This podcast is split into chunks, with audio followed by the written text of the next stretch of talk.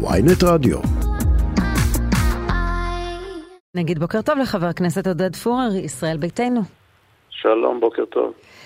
אה, אנחנו רואים את הנתונים על יוקר המחיה, מחר היה צפוי מחיר הדלק להתייקר, ככל הנראה הסבסוד על הבלו אה, יעלה, כי הם לא רוצים שכמובן זה יחצה את אה, רף השבעה שקלים, את ה-95 בשירות עצמי, אז הם כנראה יסבסדו. זה נכון לממשלה לקחת על עצמה 1.4 מיליארד שקלים, שזה מה שיקרה בסוף, ירידה בהכנסות? הממשלה הזאת כבר לא לוקחת על עצמה שום דבר, היא פשוט זורקת את הכל על האזרחים. אני מציע לך אולי לחזור להחלטה שקיבל אה, יושב ראש ועדת כספים גפני בוועדת כספים אה, בדיון על אה, השפעת הרפורמה על הכלכלה. הוא הודיע שעשה הצבעה עם עצמו והודיע שאין שום השפעה. הוא רק לא הודיע את זה כנראה לדולר שמאז טיפס למעל ה-3.80 ומי שמשלם את המחיר זה אזרחי ישראל. אבל ברשותך אני רוצה לפתוח דווקא בכותרת מהעיתונים הבוקר, שאי אפשר שלא להתייחס אליה. הממשלה הולכת לצמצם את הגדרות קו העימות ולהוציא את קריית שמונה ושדרות בין היתר מההגדרה ועוד יישובים רבים שהמשמעות היא פגיעה בסיוע שניתן להם, פגיעה במיגון שניתן להם, פגיעה ביכולת שלהם להתמודד עם איומים מצפון ומדרום. כל זה אחרי שהם קיצצו ב-80% את תוכנית מגן הצפון, זאת ממשלה שהיא מפקירה את חוד החנית של היישובים, זאת שערורייה שאין כדוגמתה, היא מופקרת ומפקירה את אזרחי ישראל, זה בא לידי ביטוי בסוף גם ביוקר המחיה. חבר הכנסת פורר, הזכרת את המדיניות של אה, סמוטריץ' ושרון שאלה על הסבסוד של אה, הבלו. אבל זו מדיניות של אביגדור ליברמן מלפני שנה בדיוק. נכון, יש פה הבדל גדול. לאביגדור ליברמן היה מקור תקציבי למהלך הזה, ולבצלאל סמוטריץ', לפחות בנקודת הזמן הנוכחית, אין מקור תקציבי. אבל הדבר הזה, שבעצם משחקים עם המחיר של הדלק, משחקים עם הבלו, אה, הלכה למעשה מעבירים אותו לפיקוח מחירים, כן? אה, זאת מדיניות כלכלית נכונה? הדבר הזה נעשה בעבר. מתוך הבנה שקורים דברים בעולם ואנחנו מנסים לווסת אותם ולאזן אותם עד שהם יתאזנו ובעצם עליית מחירי הדלק העולמית תוכל להתאזן ולא תגולגל על האזרח אלא בשלב מסוים בתקופה מוגבלת, אתה אומר המדינה לוקחת את זה על עצמה. אבל כשאנחנו נמצאים במצב שבו מבחינת עליית המחירים זה כבר לא משהו עולמי, יש פה אירוע שהוא אירוע נקודתי במדינת ישראל. כשהדולר מטפס ל-3.80 צריך להבין שזה מתגלגל ישירות לאזרח בין היתר במחירי הדלק ובכל המחירים האחרים של המוצרים המיובאים שמשפיעים גם על המוצרים שמייצרים כאן, כי גם את מה שאתה מייצר כאן אתה משתמש בחומרי גלם הרבה פעמים שאתה מביא... אה, אה, לא, אבל אה, חבר הכנסת פורר, אתה איש של שוק לא חופשי. כשר לא חקלאות אתה ניהלת מדיניות ליברלית, כזו שהיא של כלכלה חופשית. פה אנחנו רואים התעסקות מתמשכת נכון. של הממשלה. מעורב... היא לא, מנה... היא לא מובילה מדיניות כלכלית, היא מתנהלת במדיניות של כותרות. זאת ממשלת בואו נרוץ ונספר לחבר'ה. אז בואו, אנחנו רואים שה, אה, שהמחירים משתוללים, אנחנו לא מטפלים בבעיה, אנחנו נשים עוד פלסטר ועוד פלסטר ועוד פלסטר. אותו דבר... לא, הם מנסים אה, לשחרר חסמים, חסמים של תחרות. העיקר תהיה לנו איזושהי כותרת לחודש הקרוב, תהיה לנו איזושהי לא, אבל הם ממשיכים במהלכים שלכם אפילו, כשמדובר בהורדת מכסים, הורדת תקינה, אה, שחרור חסמי תחרות. הם עצרו כמעט את כל המהלכים שאנחנו עשינו, לצערי, כן? אני חייב לומר לך, ברפורמה שאני הובלתי בחקלאות, שורה ארוכה של נכסים שירדו. הרגל השנייה של הרפורמה, שאומרת הורדת הבירוקרטיה והסרת החסמים של הגנת הצומח, כולה נעצרה, הם לא הגישו את התקנות האלה לוועדת כלכלה.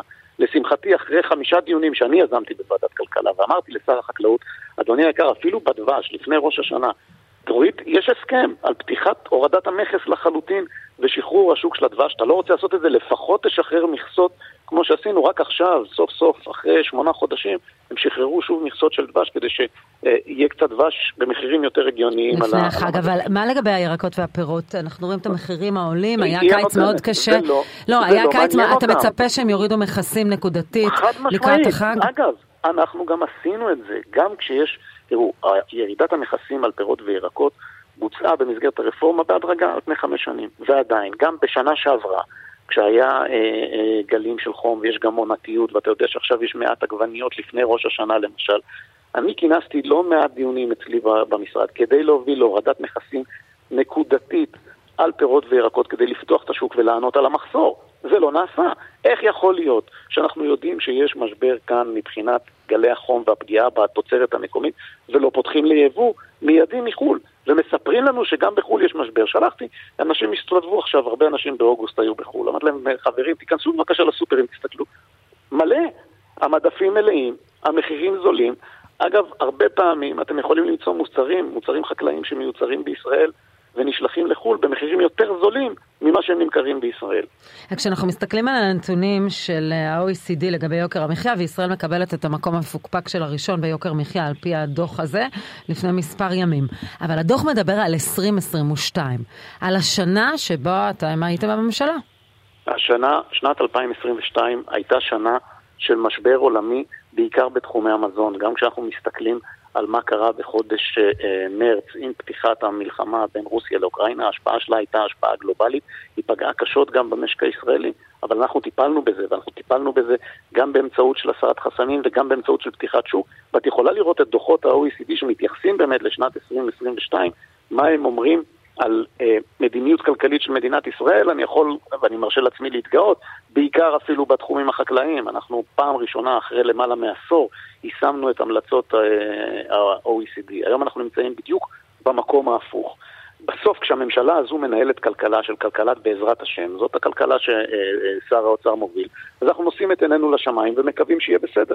אבל לא יהיה בסדר, כי כשמקצים את כל התקציבים הממשלתיים, לא לפיתוח ולמחקר ולא לחינוך ולא אה, לחדשנות, ומקצצים את תקציב רשות החדשנות באחוזים ניכרים, ובסוף מקימים כמה וכמה יחידות. יש לנו יחידה לחיזוק יהודי, ויש לנו משרד ממשלה למורשת, ומשרד להתיישבות, ומשרד למשימות לאומיות, ורשות לקידום חרדים. לכל הדברים האלה יש תקציבים.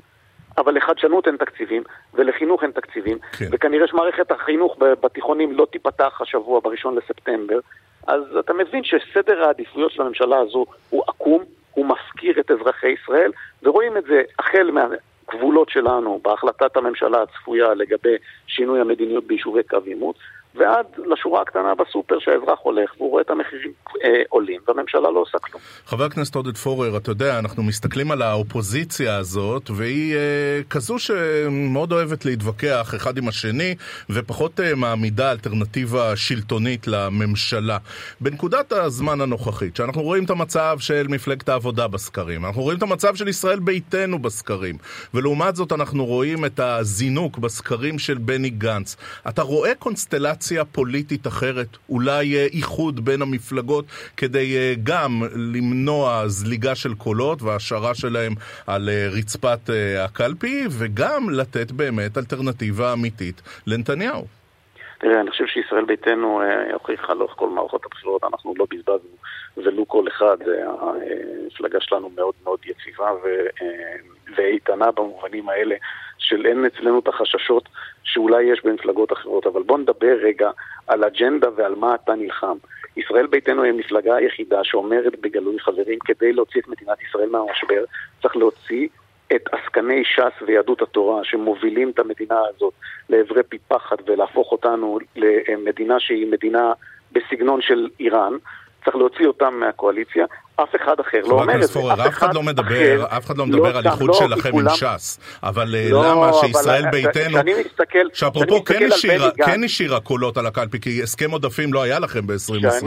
אה, הרבה פעמים בהסכם עודפים, אם היה לי הסכם עודפים, יכול להיות שמי שהיה מקבל בסוף את המנדט, היה מישהו אחר. למה לא לחבור ולעשות גוף אחד גדול? אגב, בעבר ישראל ביתנו עשתה את זה, אנחנו עוד אה, מספיק מבוגרים כדי לזכור שאז עשיתם את זה עם הליכוד. למה לא לעשות מהלך אה, כזה? השאלה היא מה המטרה, אם, תז, אם תזכור גם... אלטרנטיבה שחלק, שלטונית.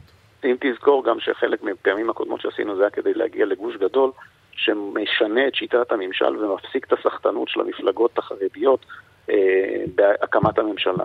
ועכשיו כשאנחנו הולכים לקראת, אה, באמת אני חושב, אירוע שהוא אירוע משמעותי עם חוק הגיוס, עם כל ההשתלטות והחקיקה הדתית שאנחנו רואים בכנסת. אני מסתכל גם על השותפים לכאורה באופוזיציה, אני מסתכל על בני גנץ, כל מה שהוא עושה זה מרכין את ראשו בפני עסקני ש"ס ויהדות התורה וקורץ להם ואומר להם, אצלי אולי תקבלו יותר.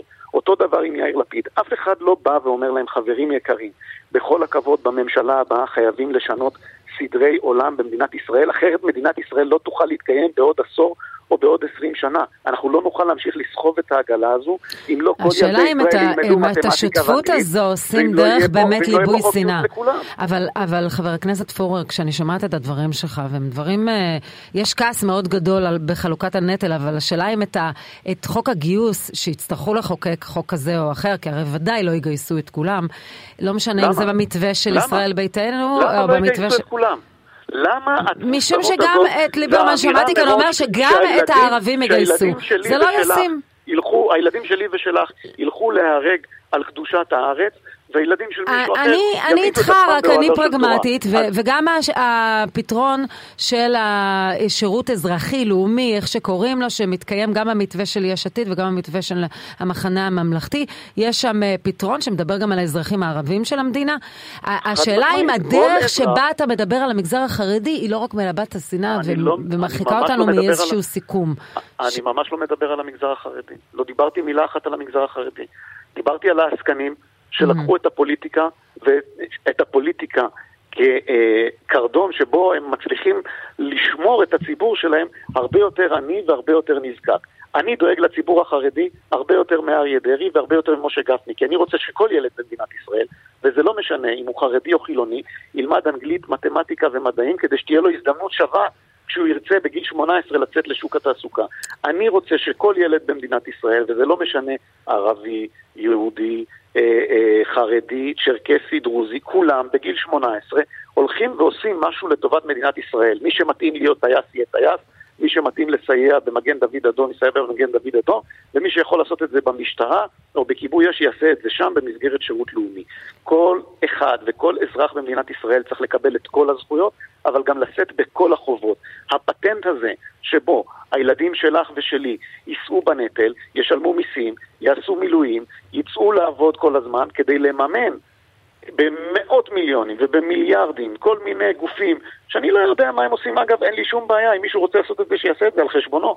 למה על חשבון כן, מדינת ישראל? חבר הכנסת עודד פורר, ישראל ביתנו, תודה רבה לך. תודה.